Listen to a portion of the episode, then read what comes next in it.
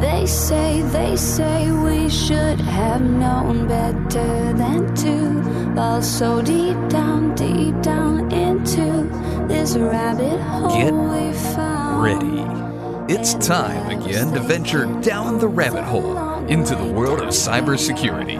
You're plugged into the podcast for security leaders and practitioners with a business sense.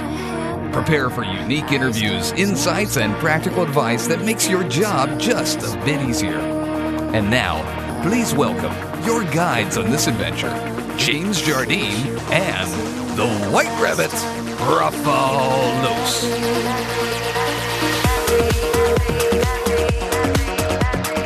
All right. Good morning, good afternoon, and good evening. Welcome down the Security Rabbit Hole to yet another edition of the Down the Security Rabbit Hole podcast. I'm Raf. That's my podcast T-shirt, and uh, that's James over there. Uh, hold on, that's no that way. That, I'm one of the ways. To the right of me. I like how you've you've matched today. We've recorded two so far, and uh, your your shirts are slowly matching my sweatshirt. So I appreciate. That's right. I'm, I'm eventually if we, if we record any more of these, I'll I'll end up wearing it. Although it's gorgeous outside, if I wear a sweatshirt, I'll be too hot. So, but uh, yeah, man. Uh, so cool episode that stems from uh, a uh, the Twitter conversation or Twitter thread, as many of these do. Uh, brought on somebody that I haven't uh, uh, hasn't been on the show previously. I don't think. Uh, No, Mr. don't Nathan think so. How you doing, man? Good, good.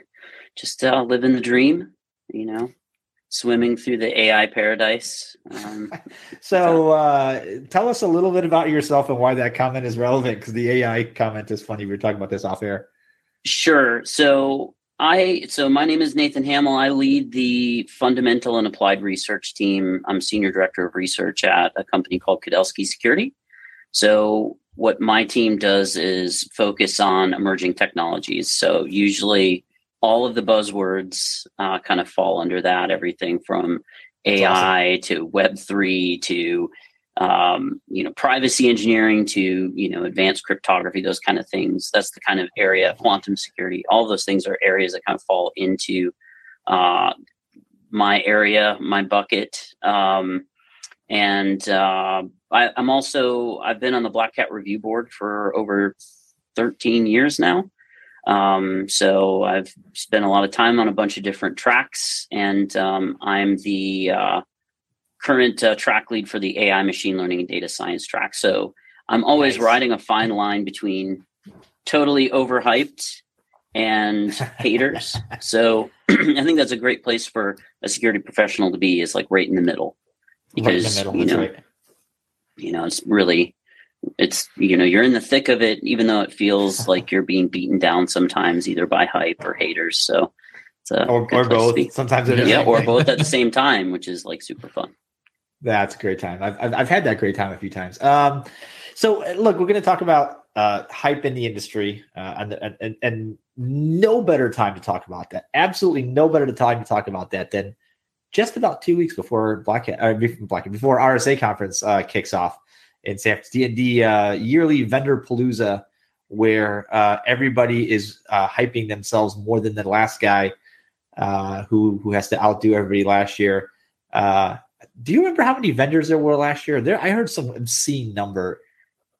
no I- there's always always a lot um you know Too many. and i think you know some of it is you know established vendors like and some of it are is obviously startups and they have deep pockets for getting their names out and um yeah i mean i, I go back and forth because at, at a certain point you know we need tools we to do our jobs i mean we can't be security professionals without some tools but we've all seen um you know uh, claims from vendors that are we know are impossible or that are not being honest about so it's um, once again, it runs the the gambit between you know overhyped.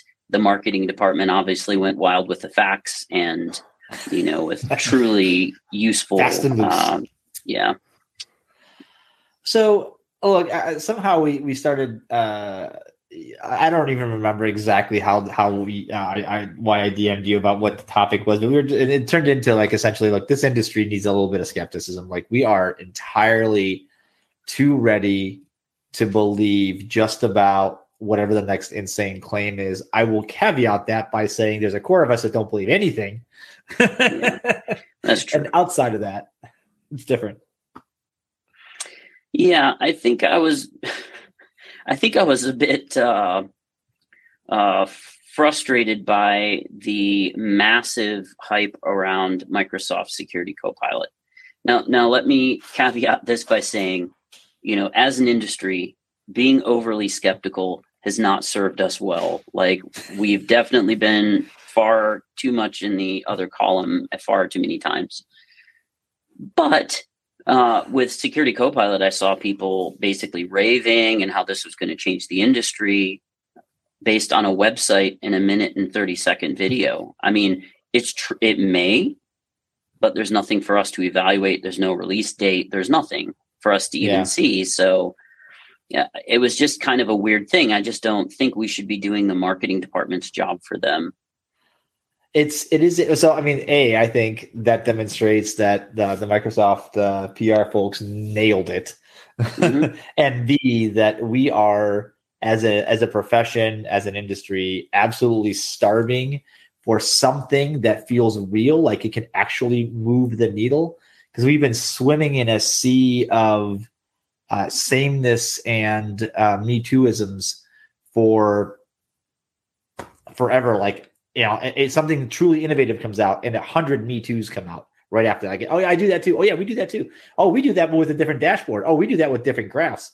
Like now with AI, and then and then like the now with AI, now with magic, whatever. Now, and you're like, wow, why? Why is this happening? But they do it because, as P.T. Barnum once said, "There's a sucker born every minute," and they buy it.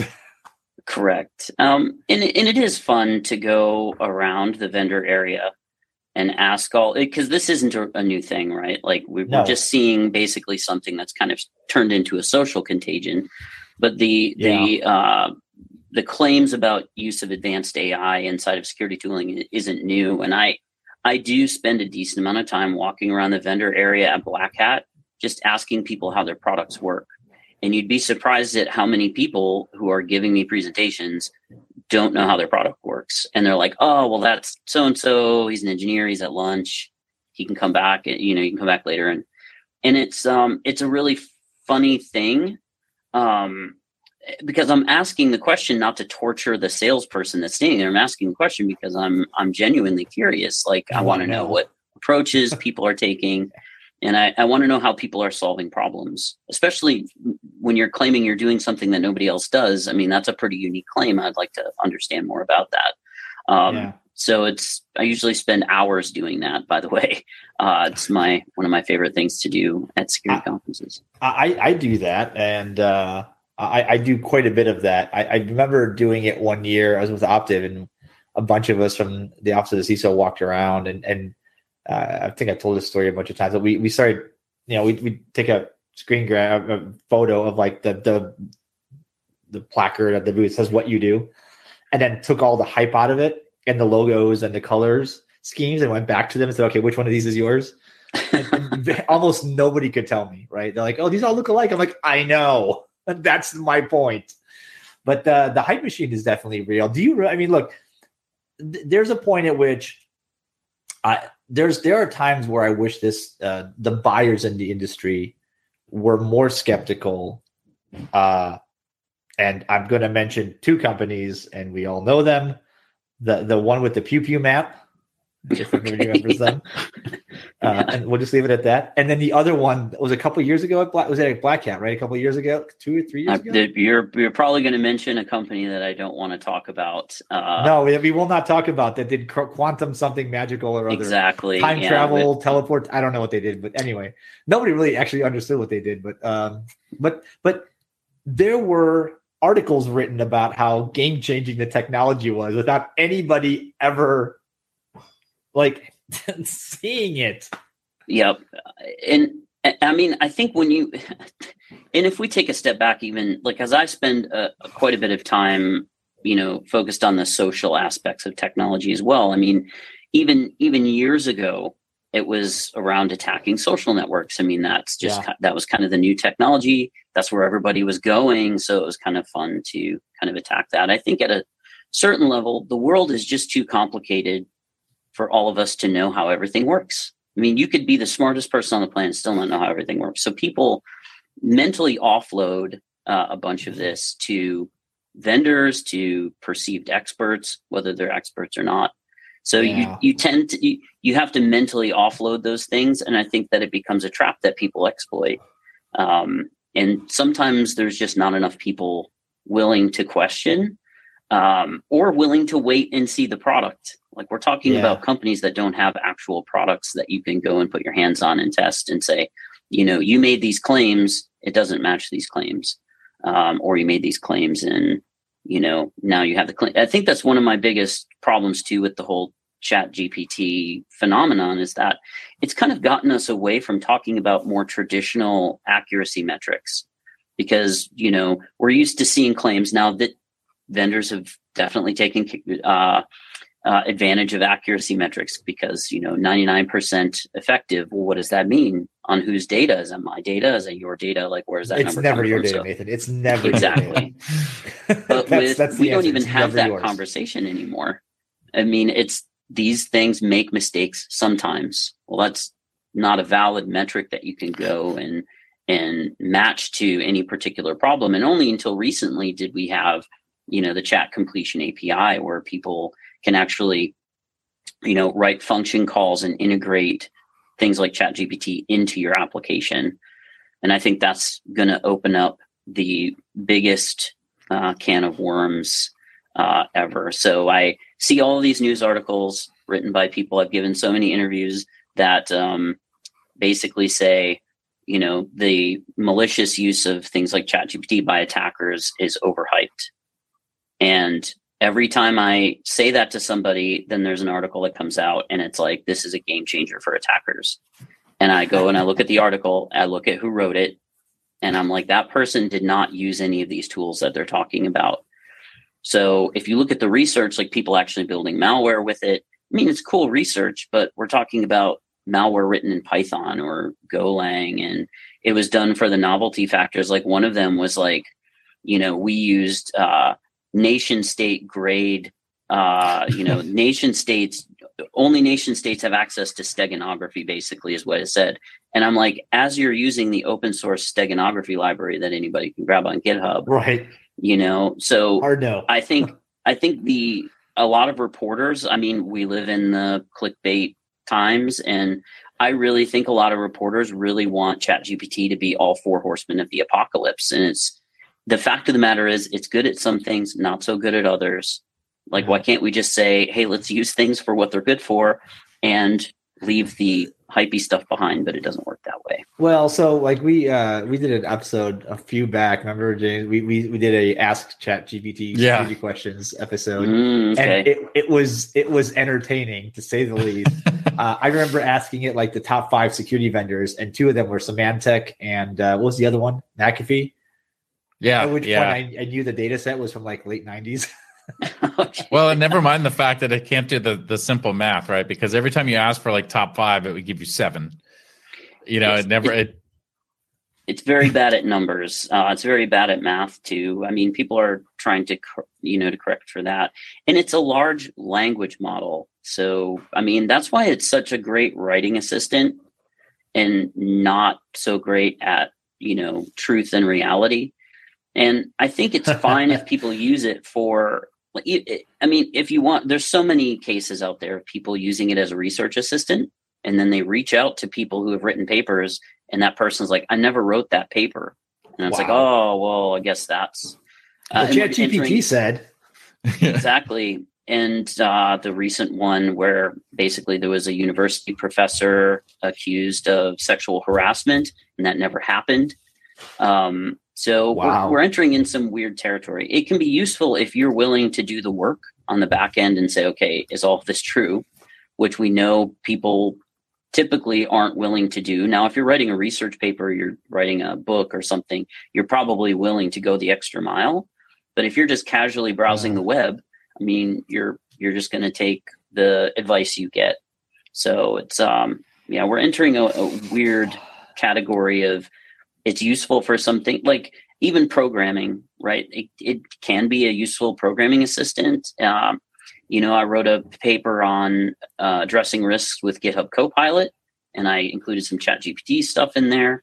So people are, if you're a developer and you're trying to be productive, you're going to use tools that make you productive. So, you know, from that perspective, I don't think a tool that's not, um, you know, that's not helpful to a developer will be used for long because they're going to be like, I spend more time fixing things than getting things right. Or if it's working well, they're going to continue using it. And what we should yeah. do as security professionals is make sure all the steps are in place to catch any potential vulnerabilities well, or issues down the down the way. So I, I, you're kind of the right person to ask this because al- along the the topic of the hype train, I've had I've had this sort of thorn in my side for running for a while now with with folks uh, doing the uh, uh, you know now with AI, now with ML uh, on, on, whatever product they released three years ago, but now now it has machine learning, and then it was like, oh, now it has AI. Like AI, ML was the big t- term for a while. Right? It, basically was it, it, supplanted the the word magic in certain, um, uh, you know, certain uh, certain companies' um, marketing, and then we went to AI. And what does that mean? uh, and and it, and it basically said, well, it's gonna it's gonna be magical, like it's gonna do every it, like, but this is it, artificial intelligence isn't actually intelligence. Like, guys, this isn't. It's not gonna like you can't point this thing at, at you know at uh, at security problems and it's not going to solve them magically for you. And it's it's bothered me because the implication to the common, not even the common person, like the average security buyer, is that um, this is somehow more advanced than the humans and, and then the human problem solved. And it's not. It's Correct. just not. Yeah, I mean, the term AI has been completely uh, taken over. It's kind of like the word cybersecurity. People, a lot of people don't like that, and then crypto instead of cryptography for cryptocurrency. Yeah. You know, there's been all these fights. AI is kind of the same way. Like, I just don't even play the game. I mean, nowadays AI is a generic term that encompasses basically machine learning and deep learning. That's what people are using it as. Whereas the technical term is basically supposed to be more around AGI or ASI, which is artificial general intelligence, or artificial superintelligence, which is human level intelligence, which we don't have. So everybody's just calling everything AI now. That's a battle that I'll, I'll let um, philosophers and academics fight. Um, but even I start to just use it generically um, and I think it, you, you brought up a good point about security problems because usually, if you look on a spectrum of problems that are good for automation and machine learning and deep learning, it usually falls on a spectrum between you know uh, how how how often the problem set changes in a directional line, and you usually have very static things like handwriting recognition or something all the way down at the end. You know, like an A is going to look like an A most of the times and all the way up into you have something like high frequency trading or you know security because those are constantly uh, evolving uh, sets of data uh, the the need to adapt uh, to certain situations. Um, so i really think that you know security at least for the time being you we we can certainly find areas for automation but the thought that chat gpt is going to replace actual cybersecurity people is a little bit uh, delusional at this point because I, I mean, it's not depends on who you ask, Nathan. It really does depend on who you well, ask because there are well, people. I'm, I'm not selling anything, so I'm more inclined to. That's the difference. Yeah, that is the difference because practitioners and people that don't have a, t- a thing to sell you uh, are skeptic. I have a thing to sell you, but I'm a skeptic. I'm not going to mm-hmm. tell you it's all going to magically go away. Um, yeah, it, it, I, I, think really you get some of it too, though, where people, you know, from the taking away, right? Like you look at like low level, entry level type jobs, you know, people will say, oh, well, it can take that, right? Like I can take somebody with zero experience and I can have you go ask Chat GPT these simple questions and you know you can get it back now it goes back to that same issue we just were talking about for the last 18 minutes right which is do you have the capability to go back and actually vet that that information is right you know and i think that's something that the industry struggles with for everything whether it's choosing your vendors anything that comes out, people just have that luxury of just saying, "Oh, this said it." You know, Jack over there said this was a great tool. Chat GPT said this. You know, the the whatever it said. This is the answer. I'm not gonna go. Even when we did that episode, right, Raf? I mean, oh, yeah. oh, here's the top seven. Okay, like here's the top seven. Let's take it to the exec well, board how, and let's get. What do I have to dispute that? Right. Yeah. So I think you you brought up a, a, a, good point, and that is that we we as humans we tend to look at things and oversimplify them. So uh, I talk with a lot of people who oversimplify other people's jobs even. So if you listen to a lot of the people that say things like Chat GPT are uh, uh, the same on the innovation level, same as the printing press or the internet, and you look at them, they they will talk about lawyers. It's like, look, it's a contract. What do you want it to say? Who are the parties? What do you want to happen if it gets violated? And boom, that's it. Or you look at even self-driving cars, which is a good one because it's like, well, how hard can it be? Obey the speed limit, stay in the lines, don't hit things, look at signs. Like, how hard is this problem? And yet we find out that the world Very, is far more complex. Yeah. Um, so I think just like passing the bar exam or the CISSP, like if Chat GPT passes the CISSP, does that make it a security professional? It's not like security professionals sit around answering CISSP questions all day. You know, I'm not touching actually... that one. I'm going to politely back away from that one, Nathan. Let's move. Let's let's keep going. Let's like, not talk about the problem with the IC squared. Oh, okay. Uh, it might be. I have a CISSP. It's fine. Not not knocking you for it. Um, it, you know, so you bring up an interesting point. Like the the the, the problems. Th- there is a um, security is not the way we look at it, right? The probably a lot of listeners look at it is it's not a discrete single problem of like identify an orange, right? Because between for me, I know what an orange looks like, but how do you describe it so that it but that so that every time you look at something, you only identify an orange, not a tangerine, right? Not a grapefruit, uh, not a bowling ball, not a car, the orange. And so security is like that because it is a it's identifying behaviors that are um potentially out of out of uh, stand step outside the norm of some model but also they can be inside the norm of that model and still be malicious but doing th- like in, in a series of steps or whatever. So what i'm saying is like i can identify cross-site scripting. I can identify a, a exploit that somebody's done before. But looking at that that's not where the novelty is i think these days and that's not what we keep saying like we're trying to solve I think what we're trying to solve, you know, where the, where the kind of the big hype trains are going is in, in going into the future, looking forward and saying, sure, I can I can identify all the pattern based things because if you can't buy now, if everybody can't buy now, then you're missing something. But how do you look at the things that are that we haven't figured out, the humans haven't seen yet, that the machine now needs to go, that thing's interesting, right? That's what's interesting to me. I don't I don't see that talked about a lot. Do you? Um no, I think there are situations in which, because I think we as humans, we look at the world and we have our sensory view of the world. So you mentioned like oranges and tangerines and all that.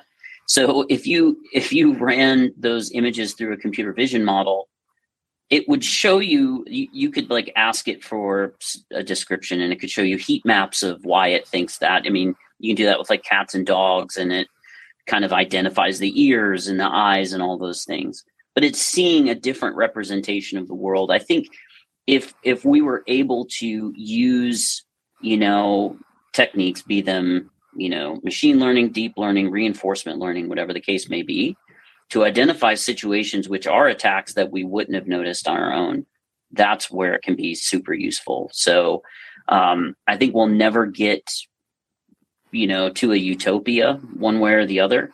But you know, there is a lot that happens in your brain within a split second. It's like, yeah, something isn't right here. Let me dig into this. And then you kind of find that actually was an attack. It was maybe it was something new or novel.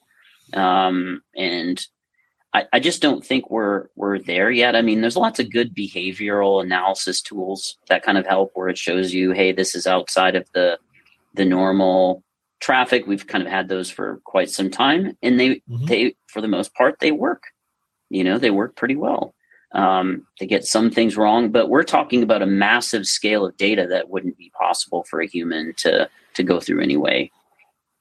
I think I think that's where like if I'm if I'm gonna allow some leeway for the for the hype machine, I think it's in in in the analysis of the the technology. Like we're looking at tech that's talking about things that humans can't actually do, right? Is and yeah that's where I think the limitations of humanity became pretty prevalent. Is when we when we had you know uh, we got beyond the fire firewall packet filtering firewall on a T1 um, in the in the 90s, the volume went up to a to and it's not even it wasn't a linear curve; it was exponential, right?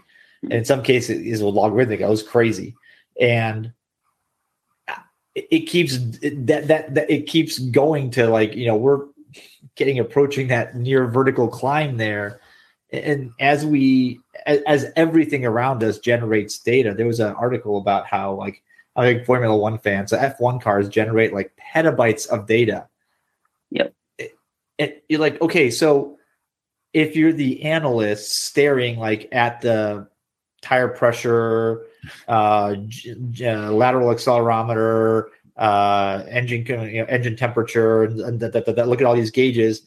Like the, the train, the guy that's done that a million times, the gal that's done that a million times, you start to see patterns. You're like, oh, I know what that means. That means there's going to be an engine failure, or that's that means there's a you know one of the tires is wearing thin on this side, or the brake bias is wrong, or whatever. But you can't. I, I can't imagine doing it on more than like a small cluster of the things that your brain can handle. You do that, expand that across the entire telemetry of that what that car is streaming. No chance even that entire wall of pit crews has to be using technology to tell it where to go look for the interesting things that then the human brain can has that i don't know there's something that separates us from machines and i think that's the thing that thing you've identified that's the thing. It's like that looks interesting. Yep. maybe it's timing maybe it's presentation maybe it's something but that makes your brain go hmm, that's interesting. I think that i think that, i don't know if we're going to ever solve that by machines yeah, I and I think that you know the the problem with like I've been railing against a lot of the hype for quite some time, and you get labeled like a contrarian or like an anti technology uh, zealot or something, and I'm get like I'm talking about the hype. I'm actually into the technology, but what happens when you have overhyped technology is you see a bunch of demos, you don't know how it works, but you're getting the right answer, so you're like, this must be working. But machine learning not implemented properly has a way of giving you the right answer for the wrong reasons. And that can be dangerous because as you roll this out and the problems get fixed or the data changes, now you're in a very bad spot because now you're not getting any alerts where you, you were getting things before. And then you call the vendor and the vendor doesn't know why things aren't working. And you don't know why things are working. Nobody seems to know why it's working. So I, I'm, I'm just trying to be, you know, uh, I'm just trying to add a bit of caution to the conversation. Um, well, even it's, Nathan, it's not like we haven't. Like I said, we've we've, we've all got examples where it's you, you let yourself kind of relax for a minute and go, all right, I trust these. I trust these people that are over there. They can't possibly. This can't possibly be be, be you know all hype. And it, I've gotten burned on it a couple times too, right? And you know, like I said, whose data set does this work on? Not yours is the answer. It's always that the answer. It's the pre-canned data set that we've sub- created for this demo. And then that's just, I mean, that's how, if you've ever given a presentation live with live data, you know why, exactly why you always bring your own data because it mm-hmm. never quite works right on, on this, on, in the presence of that moment. Um, for sure. And as a vendor, you want to, you know, put your best foot forward and show everybody that it's working great and things are awesome. And I, do we need the hype machine though to help keep that optimism that there is that potential, even if it's not working at this point? There's the potential that we could do something like this. I mean, when you mentioned before some of this stuff, I, I think back to like DEF CON years ago when they had like that Bluetooth sniper rifle, right? They could like pick up Bluetooth from like 18 miles away, right? And it's like, that's pretty cool technology.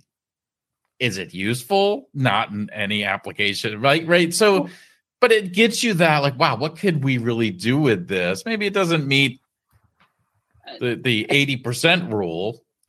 I, I, would say that's hype versus stunt hacking, right? So I, I see those as like two different things. I mean, so stunt hacking can have its uh, benefits by inspiring people to think about ideating those attacks against other things.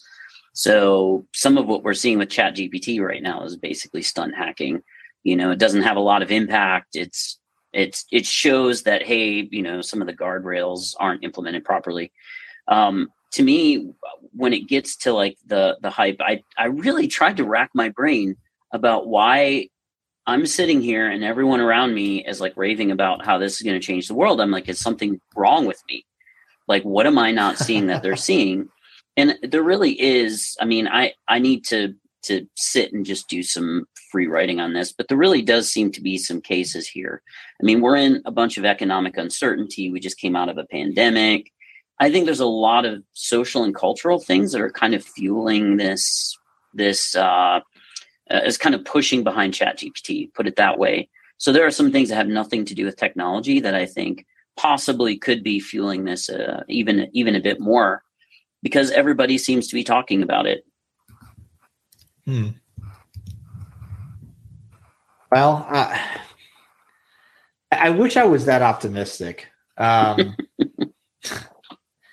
I, I, I, the the things that I um, see in the marketing, um, and maybe this is a factor of, uh, I don't know, I don't know what the factor is, but I, I, I see it most often in uh, on on the extreme ends of either brand new companies that just desperately need to be noticed. You know, like market needs to notice them, and they have to somehow do something even crazier every time to be noticed, right? This is like both Black Hat and RSA are now victim to this. Um, it's uh, it's it's crazy because you have to make more and more outrageous claims for somebody to notice you, for somebody to go, oh, that's it's actually something different as opposed to you're one of everybody else. So I think this is sort of a self perpetuating machine now. Um, the the more this every time it happens, it adds more fuel to the fire, which means the next claim has to be crazier. And it's like with politicians, you just have to keep feeding that hype machine until I don't know where this ends.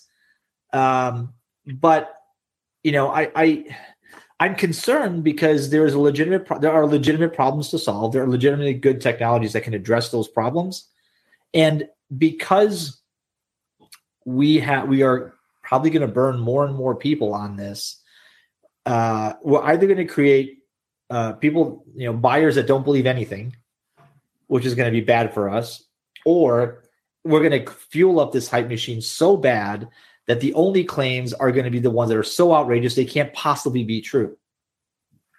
Yeah, it's uh, that you're you hit the nail on the head with the marketing side. Like you you have to add your own spin on what you're doing, even though it's the same as everyone else. So in that that that seeking to add that spin, you add more and more claims on top of what you what you say you're doing. Um, I, I think another another thing, at least fueling the Chat GPT craze, because uh, I I get beaten over the head with the the overhyped Chat GPT with attackers thing. So it's really sore subject with me when somebody comes out with like an, uh, a quote, like some CEO comes out and says, "Hey, this is going to change the world for better for the attackers and and it's all these claims uh, and i think it's part of a social phenomenon so i mean scientists have kind of found that when when people kind of see something as being a consensus they kind of internalize that viewpoint as their own i mean it's something we've seen in social networks it's it's part of it's been part of society for a long time so it's pre predated like you know social media but it really escalates on social media. So you have a lot of security leaders who read a lot of high level articles talking about how, you know, Chat GPT is going to supercharge attackers. Then they go and give interviews where they say Chat GPT is going to supercharge attackers. And then they pair it to other people who parrot that comment, who parrot that comment. And we end up with this massive echo chamber of people saying Chat GPT is going to supercharge attackers without realizing we have Chat GPT today this isn't a future state it's here now like So where are all the supercharged attackers? Because you'd think we would see some meaningful change even by now. I mean, it's been out for a while, and attackers are usually pretty good at exploiting technology before defenders. And this yeah. is something we know, right? Yeah. So eh, it just doesn't seem to make a whole lot of sense to me when you look at the facts. And after you've used the technology for a while, use the the actual chat product, use the API, you kind of understand why some things happen. You know, you have to spend time with it to kind of really see like, hey, prompt injection. I see how that works. Look, I made this call to once you deconstruct the API, you can start to look and see how the calls are made. It it really does make a lot of a lot more sense. Um, so and you only get that perspective by actually using the tools. And I can tell whenever I see one of these articles pop up and I start reading just a couple paragraphs, I'm like, this person has not used this tool. They've not used ChatGPT. Well, that's a cycle of like security industry. I've said this for years, right? Like we are built on marketing. Anything mm-hmm. you do to get out there, whether it's doing your own research, you know, quoted in articles for anything like that. It's how do I get my organization out there in the news, you know, doing a quote. And you know what? If I mm-hmm. saw XYZ say something, right, what's going to help me in my position? It's going to be, oh, let me support that person because it's a well-known person. I don't I don't even have to read it. They said it's a a thing. I'm going to go say it's a thing, right? We we have that cycle where we just constantly, like you said, the echo chamber of you know, a couple people started saying it. Now everybody says, I say it's the same thing about the time change. You know, like nobody would complain about the time change if one person hadn't started complaining about it and everybody heard and said, oh, sure. Oh, I'm so tired. Like, eh, whatever, it's an hour. It's not a big deal. Right. But as soon as one person starts saying it and then five people start saying it, everybody wants to jump on that wagon and be like, yeah, yeah, wait a minute. That is a problem for me. You know, and it just, it, you know, social media helps expound that. But that's what starts happening is you get a few people that have a lot of followers and you know people want to push them up because that's going to help pull them up influencers and, you know man, influencers yeah nobody, exactly nobody takes a reputational hit for saying the same thing as everyone else like you don't you don't pay a price. Like most of the time i i see people i see ridiculous claims. But most most people don't nobody's going to go back and read your blog post four years from now and say wow that person was really wrong. We live so in the moment. Right. And if you're saying the same things as other people you it's not like you're going to take a reputational hit for it two years later when you were wrong like when attackers aren't supercharged or or you know when it wasn't as influential as the printing press or it's really not that reliable for most things.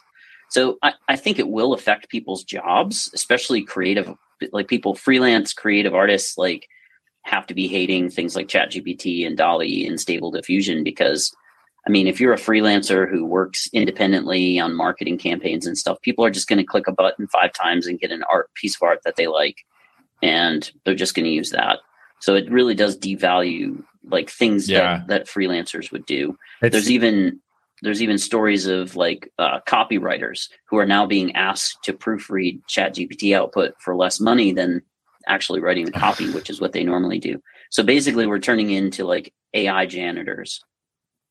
Yeah you see it with uh i mean some of these apps now that are offering like the uh, text to image generators like here just describe what you want and it'll just create that image for you it's uh yeah it's really interesting to see some of the uses that are out there of being able to create that. I, you know, we've seen the stories of sensitive information leakage where, you know, the exec throws his financial outlook in there and it spits out his PowerPoint presentation for him like that. It's going to be interesting to see how people go about using it. But, you know, I think again, some of that stuff is, you know, oh, somebody said this is the next thing. Let me, I'll just start using it because somebody else said to use it. And you're right to the point you know, even two days later, never mind two years later, you can be proven yeah. wrong two days later but nobody, nobody cares. Nobody remembers anymore. Right. Yeah, that's why. That's cares. why the headlines go out there like that. That's why we say everything is so glorified because you know what? Even if I'm yeah. wrong tomorrow, nobody will care. You know, I think it's interesting to see. Our we started this man. conversation, you know, with Microsoft, kind of, you know, a web page and a and a one minute video.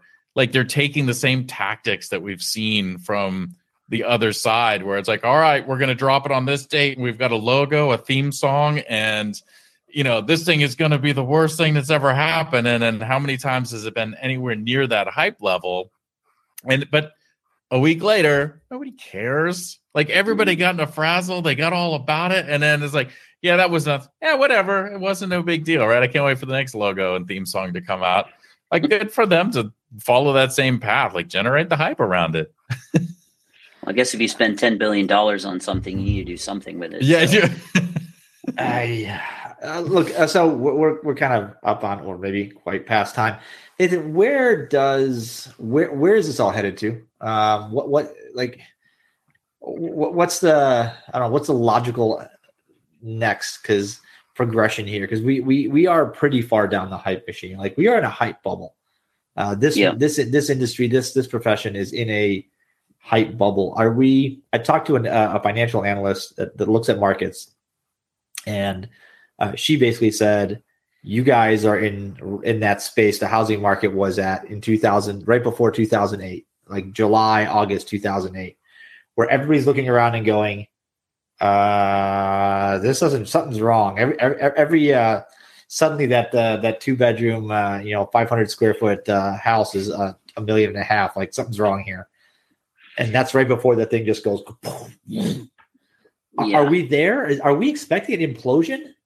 I I'm probably not the the right person to ask about this because I I usually don't do like my my marketing. I probably shouldn't talk about my company, but my marketing department always asks me to do uh, predictions for the next year. I'm like, I don't want to do them because every time somebody does predictions, they're either painfully obvious or they're wrong. The world is far too complex for us to make predictions, and I think it making predictions actually rewards people who do them, even though they're not accurate. Right. So we live in the moment. So it rewards a very hypey thing. Um, so I, am I'm, I'm kind of a, a bit more uh, conservative about it. I think the you know so now I'm gonna I after I caveat that now I'll make a semi prediction so I'll look like an idiot in a year and a half. Um, no but, remember, dude. uh, so I think where all of this is headed is that, you know, security is still a very human focused problem. There's a bunch of complexity there. So I don't see silver bullet tooling anytime soon. I've, I, I have said, you know, once again, caveat, I here I am. I, sometimes I throw things out on social media, which I probably shouldn't, but I said, I feel that all the hype around AI in general is may actually cause another AI winter and that would oh. be kind of very bad because you know it's not that these tools aren't useful for some things it's that we've built them up there are people who think that gpt-5 is going to be agi Sky. and i'm just i don't see it because i think gpt-5 will be a better version of gpt-4 which is nowhere near even being able to reason so i think what we're going to have happen is i i I think we'll have some kind of scaling back on the tooling side. We'll still need people to to kind of do the work, um, and I think we'll be in in in a much the same position. Um, I know there's been a bunch of companies cutting back on like people.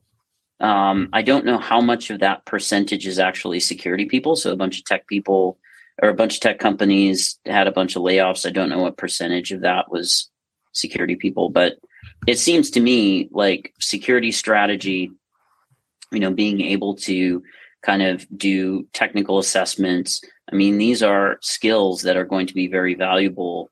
You know, it's not like we built a reinforcement learning agent that can just adversarially run around your network and find all the flaws so that humans don't need to do it. So uh, yeah, I think we'll be in much the same case, maybe with the same or similar tooling in the next few years. I think we will be left with a legacy of some of these large language models being left partly implemented and partly working inside of some of our tooling, which is very bad. Like the the real security issues with large language models is their hapless integration into absolutely everything around us. Because I don't think people realize that you can actually interrupt the execution of the application you know depending on where we have indirect prompt injection so you can actually interrupt you have a formerly app formerly had an app that was fairly robust now you've just basically opened up uh, a, a gaping hole. So I've explained it as these models are basically a single interface, like text, you know, images, whatever the case may be, with an unlimited number of undocumented protocols. So people keep finding ways around the guardrails. They keep tricking the system into a different state. Like these are undocumented protocols, and we know that that's not good for security. We know yeah. not understanding how it works is not good. Yeah, undocumented. I'm going to make a blanket statement and say undocumented uh, profiles, uh, or sorry, um, undocumented uh, uh protocols and API endpoints and and and stuff like that in our in our systems is absolutely a bad thing. There, there's no there's no good way to make that happen. So, all right, Nathan, thanks for spending some time with us and yeah. giving us uh, the last 45 minutes or so. Yeah, man. Uh, Anytime. We should create a we should create a T-shirt that says the uh, the Skeptic Society of Cyber. well, I just wanted it. I wanted a shirt that says Extinction Engineer. Um, so maybe I'll make one I work for Black Hat. yeah, that that would be a good. We can make those. I mean, look, we've got these made, right? So you mm-hmm. can make mm-hmm. anything you want. I, will bring you one of these for uh, for Black Hat. Yeah, that'd be great. I've got a bunch of them. I've, I've got a small stack. I've, as, as I, after I moved, I realized that from like uh, RSA conference like three, four years ago, Microsoft made a bunch of these for us, uh, and mm-hmm. uh, and I, I, found them in a box. I was like, oh hey, I have a few left. So all right, folks, thanks for listening. Uh, Nathan Hamiel uh, regaled us with his uh, with his snarkiness uh, as always. hey, healthy dose of skepticism keeps us alive, my friend. That's how we yep. survived as a species. So, uh, all right, folks, thanks for listening. Hopefully, by now you have uh, transitioned your RSS feeder and your all the links and whatnot where you find this podcast to dtsr.buzzsprout.com. We've moved off of Libsyn into into Buzzsprout. Uh, otherwise, you're not getting this, uh, and uh, and you're wondering why the feed stopped. So. Um, also, check out the uh, YouTube version of this. Uh, these videos, we, we post these out and let them go when uh, when our guests allow us.